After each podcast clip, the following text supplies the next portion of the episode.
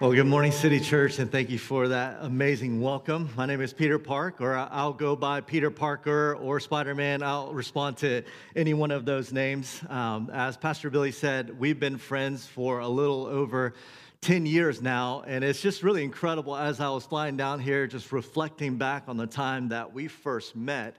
And let me just say that Pastor Billy and I are proof that God can use anyone to advance the gospel. Uh, it's just absolutely amazing how good God has been so good and gracious to us.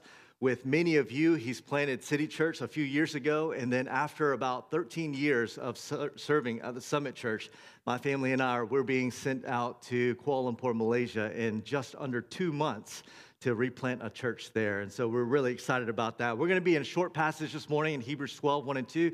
So if you have your Bibles, you can go ahead and turn there.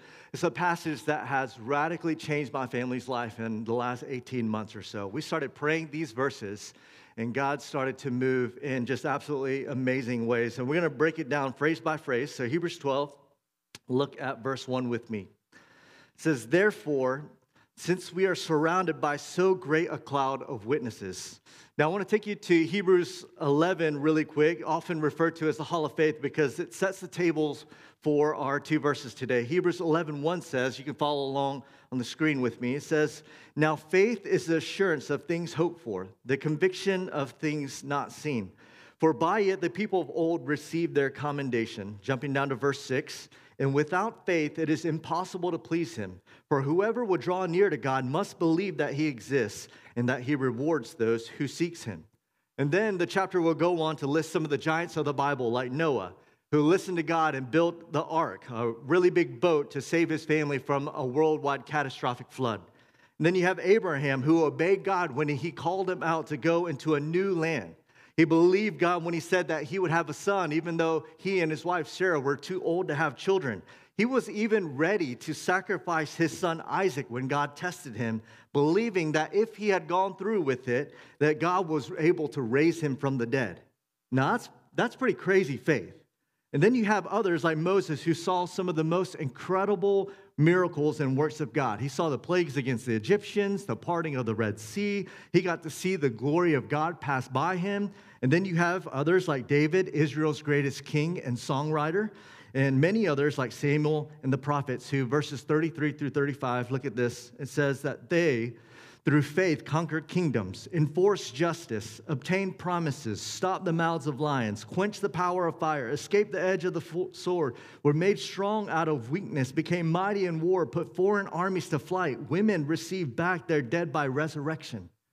How amazing is that? And this is where everyone wants their name to be a part of, in this part of the Hall of Faith. But Hebrews 11 goes on to say, verses 35 through 38, listen to this. Some were tortured, refusing to accept release, so that they might rise again to a better life. Others suffered mocking and flogging and even chains and imprisonment. They were stoned, they were sawn in two. They were killed with the sword. They went about in skins of sheep and goats, destitute, afflicted, mistreated, of whom the world was not worthy, wandering about in deserts and mountains and in dens and in caves of the earth. Now, who wants their name in that part of the Hall of Faith? These are unnamed nobodies, right? These are peoples whose prayers weren't answered. Their circumstances didn't change and they suffered. God didn't show up for them. And it makes me ask the question was it worth it? Was it worth it for these brothers and sisters to suffer and die for their faith in God? And we're going to come back to that when we get to verse 2. Maybe you're sitting here thinking right now, I could never do that. I'm a nobody. I'm not amazing like these people. And if you're feeling that way, I have both bad news and good news for you. The bad news is that you're exactly right. You don't have what it takes to be like one of these heroes of the faith. You've got nothing to offer. But the good news is that that is exactly who God loves to use. Everyday, ordinary, broken, weak vessels so that he gets the glory. Now, if you know the characters in the first half of chapter 11, then you also know that Noah, Abraham, Moses, David, that they were all messed up. Right? They got drunk, they lied, they killed people, they disobeyed God, they stole other people's wives, had multiple wives, and so on. They're all broken just like us. And we have faith in the same God who did mind blowing things despite their failures. You see, God is not limited by our inabilities because it's not about your merits or your gifts or the size of your faith or the lack of those things, but it is the object, the person of your faith, as Pastor Tim Keller says. See, the Bible is not ultimately about amazing people, but an amazing God. God is the main character, and only He's the true hero. And all the other characters point to how our hope can only be found in the person of Jesus. Now, in light of all these witnesses who trusted and believed in a big God, two actions for us that logically flow out of the text, and the order is important. Look at the rest of verse 1 with me, the next part. In light of this great cloud of witnesses, let us also lay aside every weight and sin which clings so closely. So, the author of Hebrews is calling us to lay aside two things every weight and sin. We're going to talk about sin first. Sin is any act or thought or word that violates the good and holy nature of God. Right? They, they include acts of commission, things that you do that you shouldn't do, and also acts of omission, things that you don't do that you should do. Basically, it's any time that you don't fully love God with all of your heart, soul, mind, and strength, and your neighbor as yourself. Okay? So the question is how do you deal with the sin in your life? Do you lay it down like the text is calling us to? Or maybe you've gotten comfortable with it. Like you feel like you can keep it isolated and like you can control it. Maybe you think it doesn't affect me that much. But there's a reason why the verse says that sin clings so closely. Because sin is not so easily laid down and what seems to be so harmless is pulling you away from the God of life, and that always has devastating consequences. Like, there are some people who think that the Christian life is, I've got to give up this sin, even though I, I really like it, though. It's much more than that. Rather, it's, I now find even greater joy in knowing Jesus. He's better than any sin that I can indulge in. Paul would say in Romans 6, he exhorts us, How can we who died to sin still live in it? We've been raised to new life. And what's interesting in the Greek, cling so closely literally means skillfully surrounding, easily ensnaring, obstruct, obstructing, namely to prevent or slow running. Now, make a note of that for the next part of the verse. Secondly, so we're called to lay down every sin, we're called to lay down every weight. A weight is anything and everything that could hinder you from fully living out your faith and following God. This is different from sin, right? Weights can be good things that slow you down or distract you from the mission. Some examples of what weights can be are comfort, leisure, security, marriage, kids, careers, hobbies. And yes, there is a balance to all of this. God, our Father, is a good Father. He loves to give us good and perfect gifts for us to enjoy, but they can become a weight if we become distracted by them. So the question then is how do I know what the weights are in my life? What is keeping me down? What is distracting me from the mission? And you can ask yourself, what do you find yourself daydreaming about? On what things does your mind naturally wander off to in that moment of silence? What, do you, what are the things that you get lost in your thoughts about? And then are you willing to give up these things that, because you are so consumed by Jesus and his mission to save people?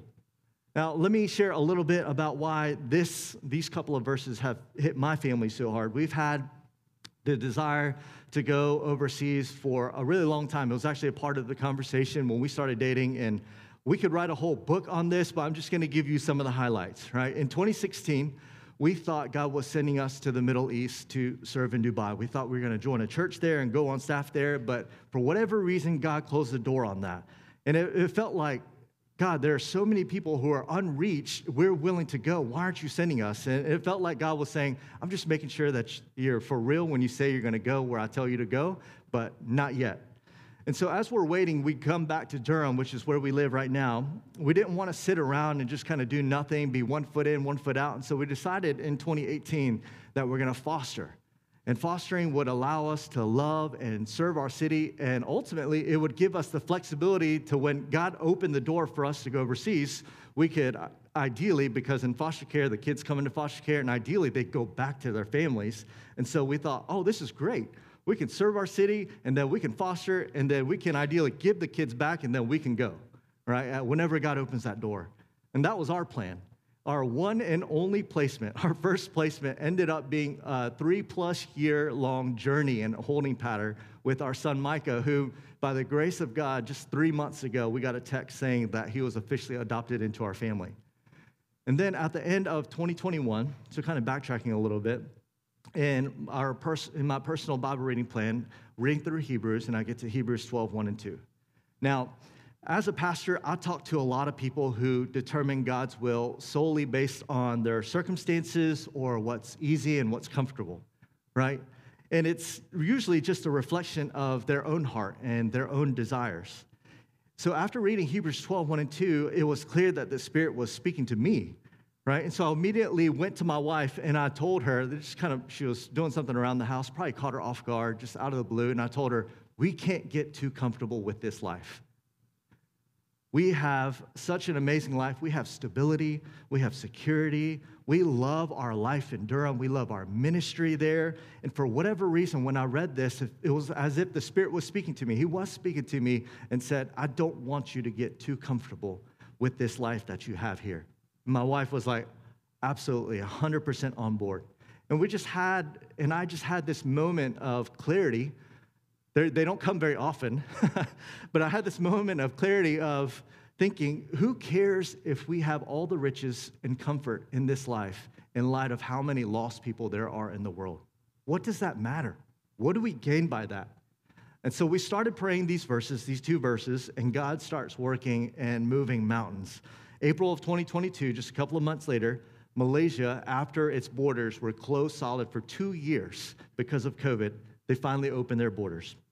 In May, the next month, TPR happens, termination of parental rights. So basically, after two and a half years um, of journeying and figuring out and praying that God will open up the door for adoption, um, termination of parental rights happened. It's a day that we grieve because this, my son's relationship with his biological mom is severed, and we grieve that, but we celebrate it as well because we know that the road to adoption is just right around the corner. A couple of months later, I fly to KL by myself with a couple of staff members from the summit. My wife stays at home and she says, oh, the last thing she texted me when I got on the plane, I told her, I'm hopping on this international flight, pray, and I love you and I'll miss you. And the only thing she responded back was, not I love you and I miss you too. She said, come back with a clear answer. That's the last thing and the only thing that she texted me. So I had all this pressure as I'm walking around the streets of KL praying and just, God, we're willing to do whatever. Just make it clear to us. And he didn't make it clear to us while I was in KL.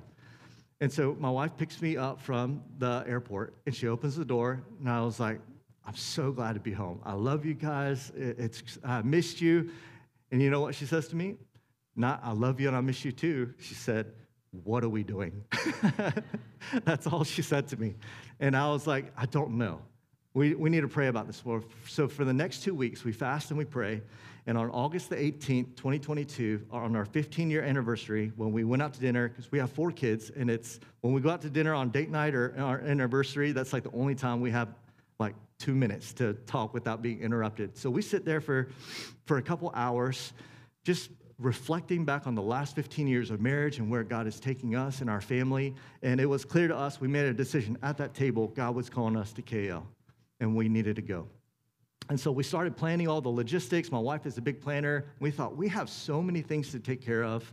This is um, August of 22, and we thought, okay, it's going to take us at least two years to get there. So, summer of 24. We got to finish out the adoption. You would think when you adopt somebody, they kind of give you all the paperwork and everything that you need. That's absolutely not the case. They make you hunt all that stuff down by yourself. Um, so we are like, we got to wrap up all this stuff with the adoption. We got to get passports. Got to move my parents. We got to move our own family. We got to make sure we leave our jobs well. We got to support raise. And what are we going to do about our pandemic puppy? And as we started listing out all these things, God was like, he, he, he spoke to us in, in uh, to me in, in this moment of rebuke, and he was like, Peter, if, if I called you to this, don't you think I can take care of all these other things too?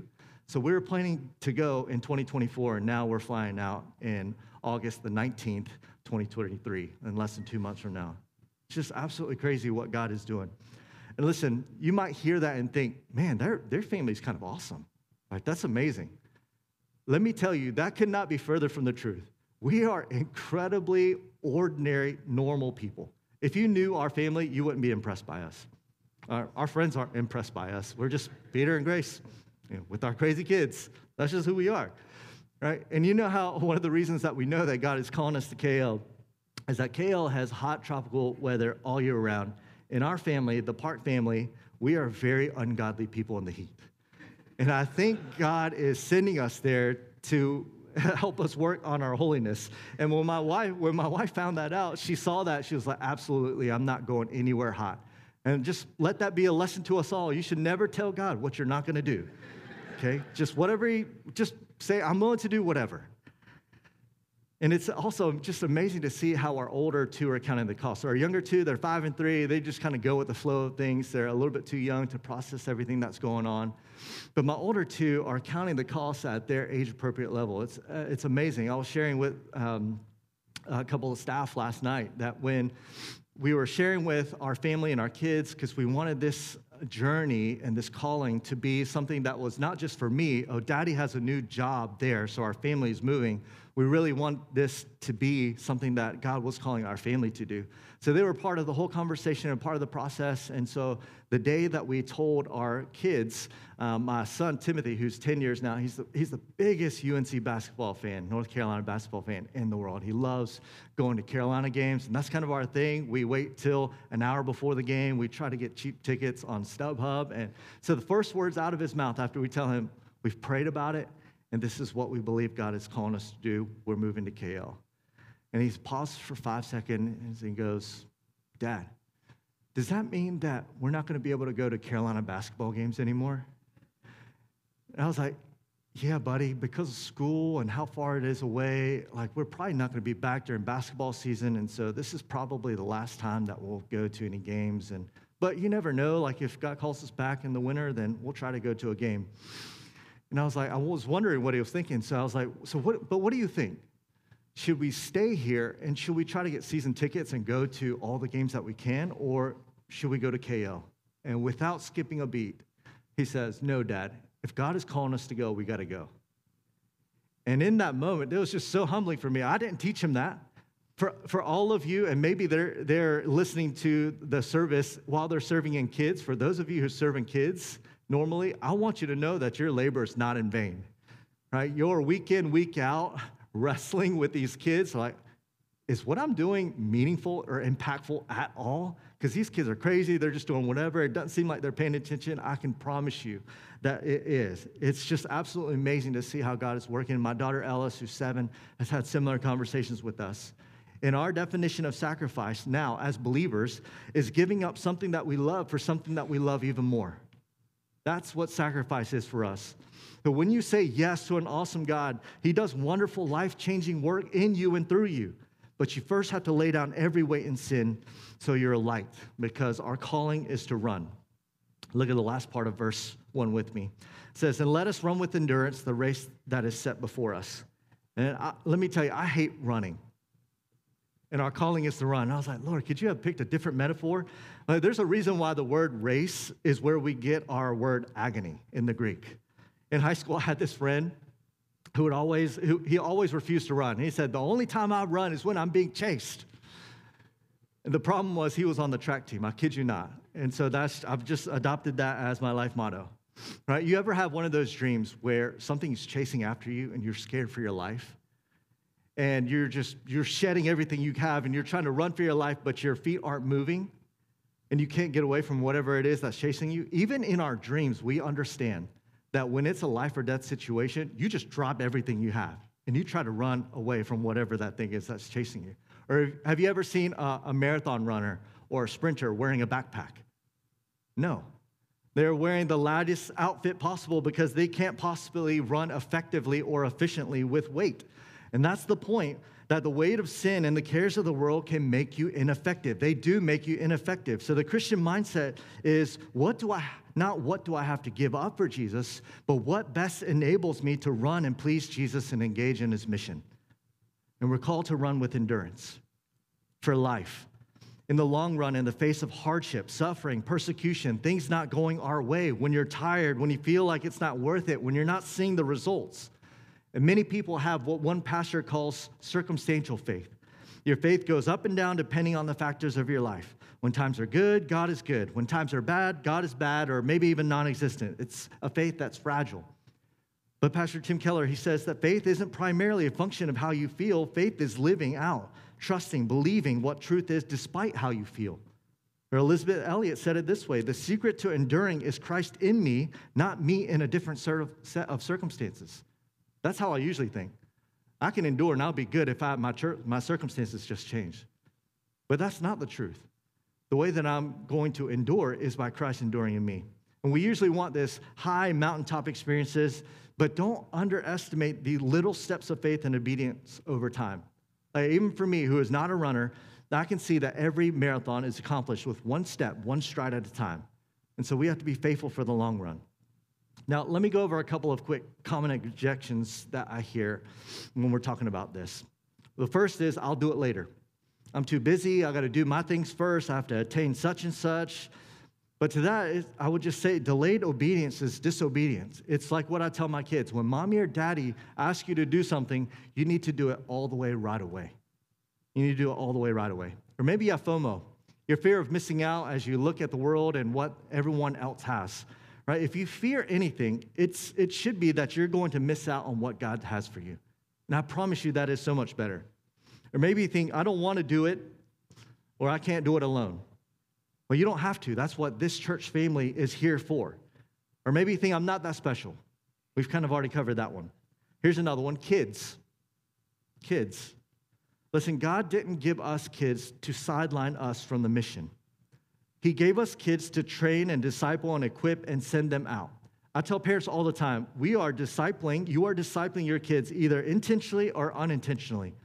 And they will not believe, our kids, your kids will not believe that, the, that Jesus is at the center of your world if that's the spot that they occupy.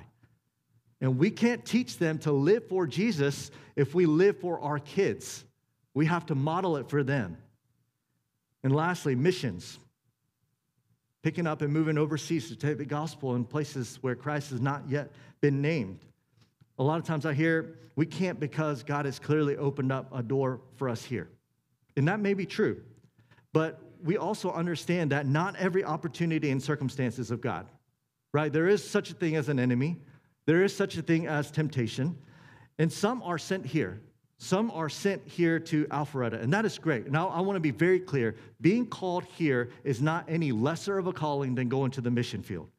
But statistically speaking, with how much of the world is unreached, I'm pretty confident that there should be a lot more people going overseas. So, what does the race of your life reflect that you love and that you're running?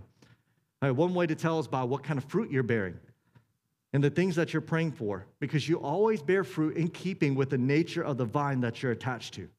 Pastor Tony Evans says, You can't be full of the Spirit and follow the Spirit if you're full of yourself and doing your own thing. So, your prayer life, that's a great litmus test. The things that you pray for. If God said yes to all of your prayers, would just your circumstances change? Would just your financial situation change? Or would there actually be people who know Christ because of what you're praying? Again, this doesn't mean that you have to quit your job and go overseas and be a missionary in the jungle, but apart from faith in Christ, is there an explanation for your life?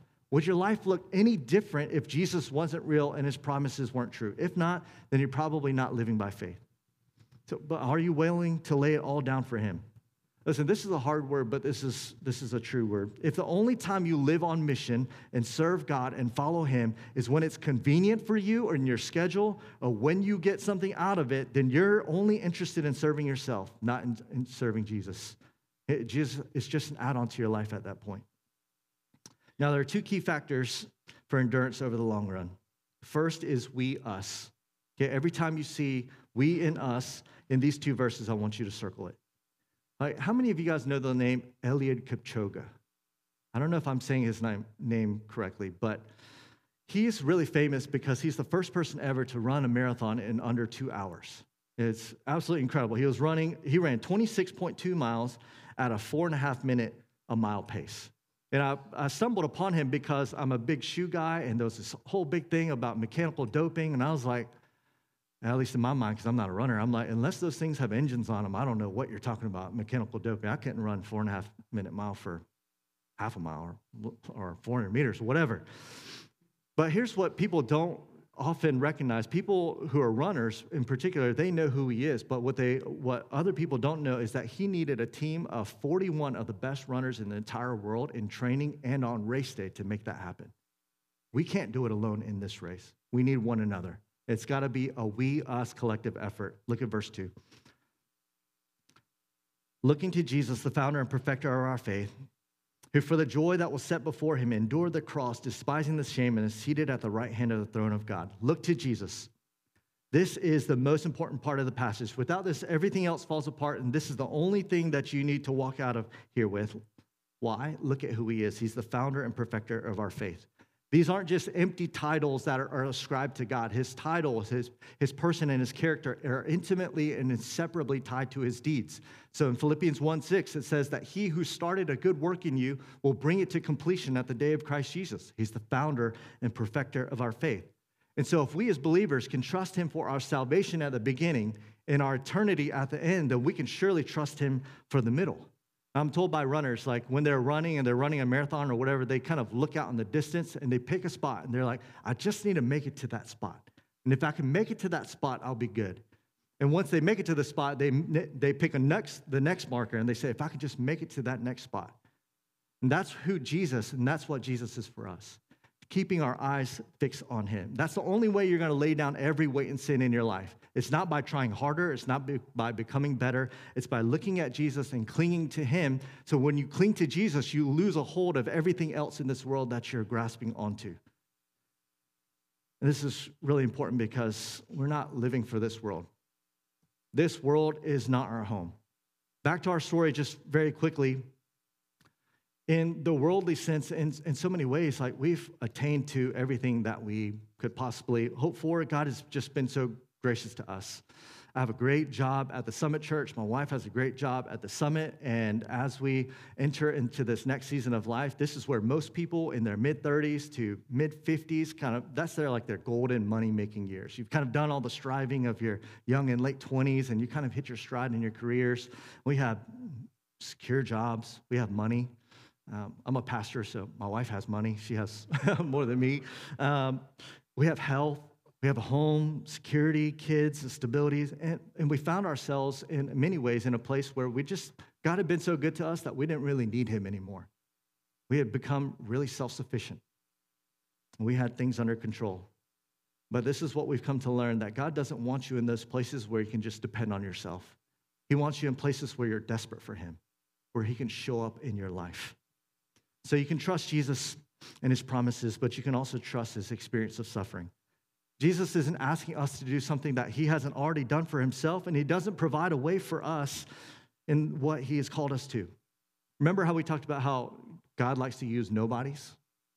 Well, it's true of Jesus too. Well, Jesus wasn't a nobody, but he emptied himself and he made himself nothing. He didn't have good looks or earthly possessions. If I was God in the flesh and I came to earth, I would have just ridden around on a cloud. I would have just had a great old time. But Jesus endured the cross, a brutal and bloody death, despising, disregarding the shame, and he finished his race perfectly. And he, this is so amazing, and he did it with joy. What an incredible statement. Think about it. There is nothing that Jesus lacked before his incarnation and crucifixion. He had all riches and power and glory. He had a perfect relationship with the Father, and the list goes on. The only thing that he didn't have was a right relationship with us, and he didn't save us reluctantly. He did it for the joy that was set before us, before him, because he delights in us. Doesn't that make you want to look at Jesus, to love him, and to lay down everything you have for him and his mission? Shouldn't that become our joy like it was his? If following Jesus feels more like a duty or an obligation, something you do out of guilt, then you're just a religious person that hasn't truly experienced the joy of Jesus. Because people made new by the gospel are people of joy. People of joy who become and love like him through sacrifice, the laying down of our lives and our stuff and our preferences for the sake of others. Paul says in 2 Corinthians 15, 14 and 15, for the love of Christ controls us, because we have concluded this that one has died for all, therefore all have died. And he died for all, that those who live might no longer live for themselves, but for him who for their sake died and was raised. It is counter, as C.S. Lewis says, it is counter to our created and redeemed nature to live for ourselves or for anything or anyone else. Paul says in Romans 12 that we should live as living sacrifices. This is our reasonable, our reasonable act of worship based on what Christ has done for us. What rights do we have? What should we feel entitled to? Uh, Jesus laid down all of his rights to save us. We're entitled to nothing. We're owed nothing, yet by the grace of God, He has lavished His love and His grace upon us, and He calls us into relationship and mission with Him. The gospel is very simple, but it demands everything, our very lives. Again, if there is no suffering, no sacrifice, no self denial, self death in your life, I can say with a pretty high level of confidence that you're not following Jesus. And the call to follow Jesus is to take up your cross and follow Him. So if God only ever calls you to do what is easy or comfortable, things that suit your preferences, then you really have to question whether you're listening to Him or something or someone else like the world. I love this quote by Elisabeth Elliot. She says, Obedience to God very often appears to us at first glance to mean sacrifice. We shrink from it. Sacrifice always involves death, and we reject death. But the divine paradox, the one we find running throughout all of Scripture, is that this sacrifice, the offering of ourselves in obedience to God, always means life. It is life, nothing less than life that God offers to us. So when we disobey, we are actually, what we are actually doing is choosing death. And this is the confidence that we have. The last part of verse 2 Jesus is seated at the right hand of the throne of God. He is not pacing around anxiously, worried about what's going to happen. There is nothing that will ever threaten or come against his throne. And that means that we can live boldly with faith and trust God who has control over all things. It should give us so much freedom. And this is important because the gospel is not that we have to run or perform for Jesus. The gospel is that our approval is not contingent on us or our running, but how Jesus ran and endured for us in our place. We get the trophy that Jesus earned, that he deserved. And so we can go and run with audacious faith like we've already won.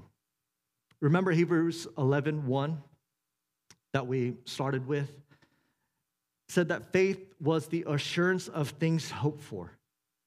Things hoped for meaning that we are not satisfied with how people and the things in our lives, in our city, and the world are as they sit today. People's salvation, our joy, and Christ's glory are at stake. He's worthy of every nation and every person, and that's why we're called to lay it all down to run with endurance. We believe in the same God who worked powerfully, just like it's mentioned in Hebrews 11, but a God who not only worked powerfully in the past, but is doing that here today the last verses I want to show you, Hebrews 11, 39 through 40, right before chapter 12, says this In all these, all this, this great cloud of witnesses, all these, though commended through their faith, they did not receive what was promised. Even though they did all these amazing things and suffered and lived and died for Christ, they did not receive what was promised, since God had provided something better for us. That apart from us, us, you, City Church, that they should not be made perfect. You see, our race ends with joining this great cloud of witnesses, and the path is faithfulness to Jesus. So we come back to the question is he worthy? Is he worthy? When you look at and consider Jesus, is he supremely worthy to you? All you have to do is look at his person, look at his character, look what he's done for you. When you ran the other way from God, God the Father loved you so much, He sent His one and only Son, Jesus, to run after you, to lay down His life in your place so that you and I, that we could become sons and daughters of God. Jesus laid down His royalty, His life, and is now seated in His rightful place, where for all of eternity we'll be around the throne saying, Worthy is the Lamb. Worthy is the Lamb to receive all glory and power and honor and might. So his invitation is for you to come and to align your life with his and his mission. Only one life will soon be passed. Only one life will soon be passed. Only what's done for Christ will last. Life and joy are found only in Jesus, and it is his invitation for you to come and join in on that. Why don't you bow your heads and just take a moment to hear from the Spirit and how He is speaking to us in this moment? What weight or sin are you holding on to that you need to lay down today? I just want the Spirit to put his finger on that. What do you need to lay down today? If you really want to experience God in a powerful way, all you have to do is say yes to Him. My eyes are fixed on you. I will follow you.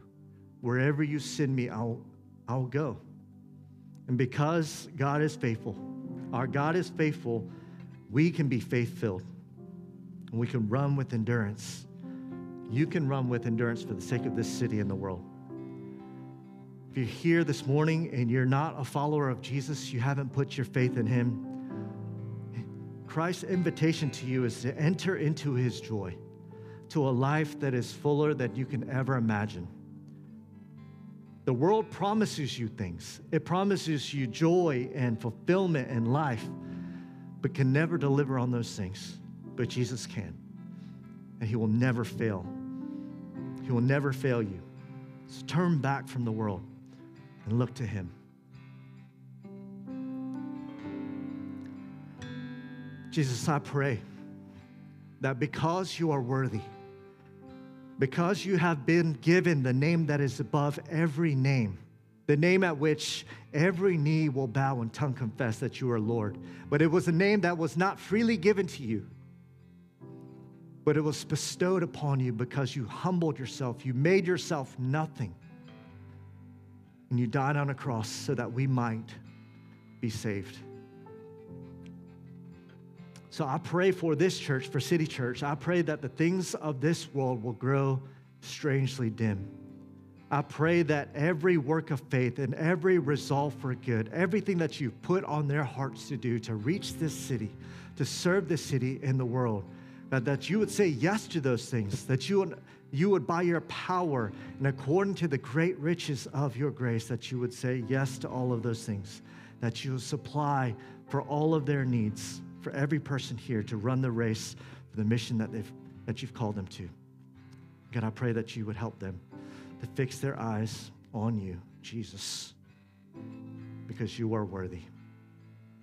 And it's in his most awesome and powerful name that we pray. Amen.